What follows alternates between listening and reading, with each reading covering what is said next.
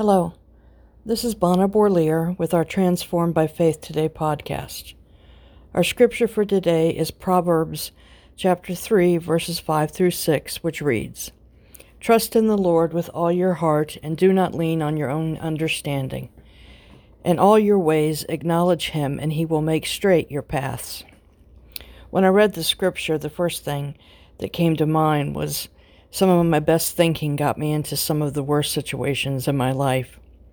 Those were the days that, although I knew God, I thought I knew better than him, than him on how to run my life.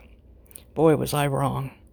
I thought I could intellectualize myself into a happier, more fulfilling life, but I could not. I needed God, and I needed to allow Him to work in my life. I had to surrender and ask God to come into my heart and help me. I find it easier now to put my trust in the Lord with most things in, in my life, but I sometimes still struggle with the real painful things.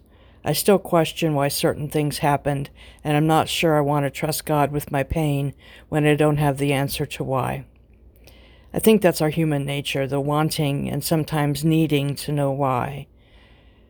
I have found though, that the longer I hold on to wanting that answer, which, by the way, I'm not going to get, the more emotionally icky I feel.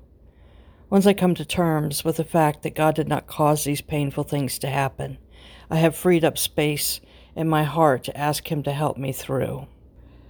You know, sometimes we can be our own worst enemies when it comes to our thinking. Where do you find yourselves right now? Are you still trying to run your own life, or are you letting God be in charge? What are the challenges that keep you from trusting in the Lord? There is such freedom in trusting in God and allowing Him to guide you along your path.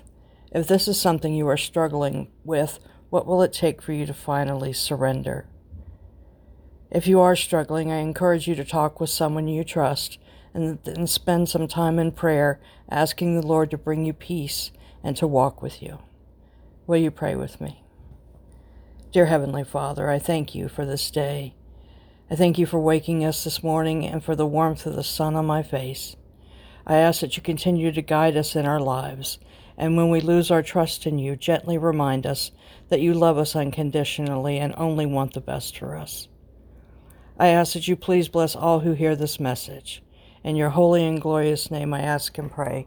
Amen.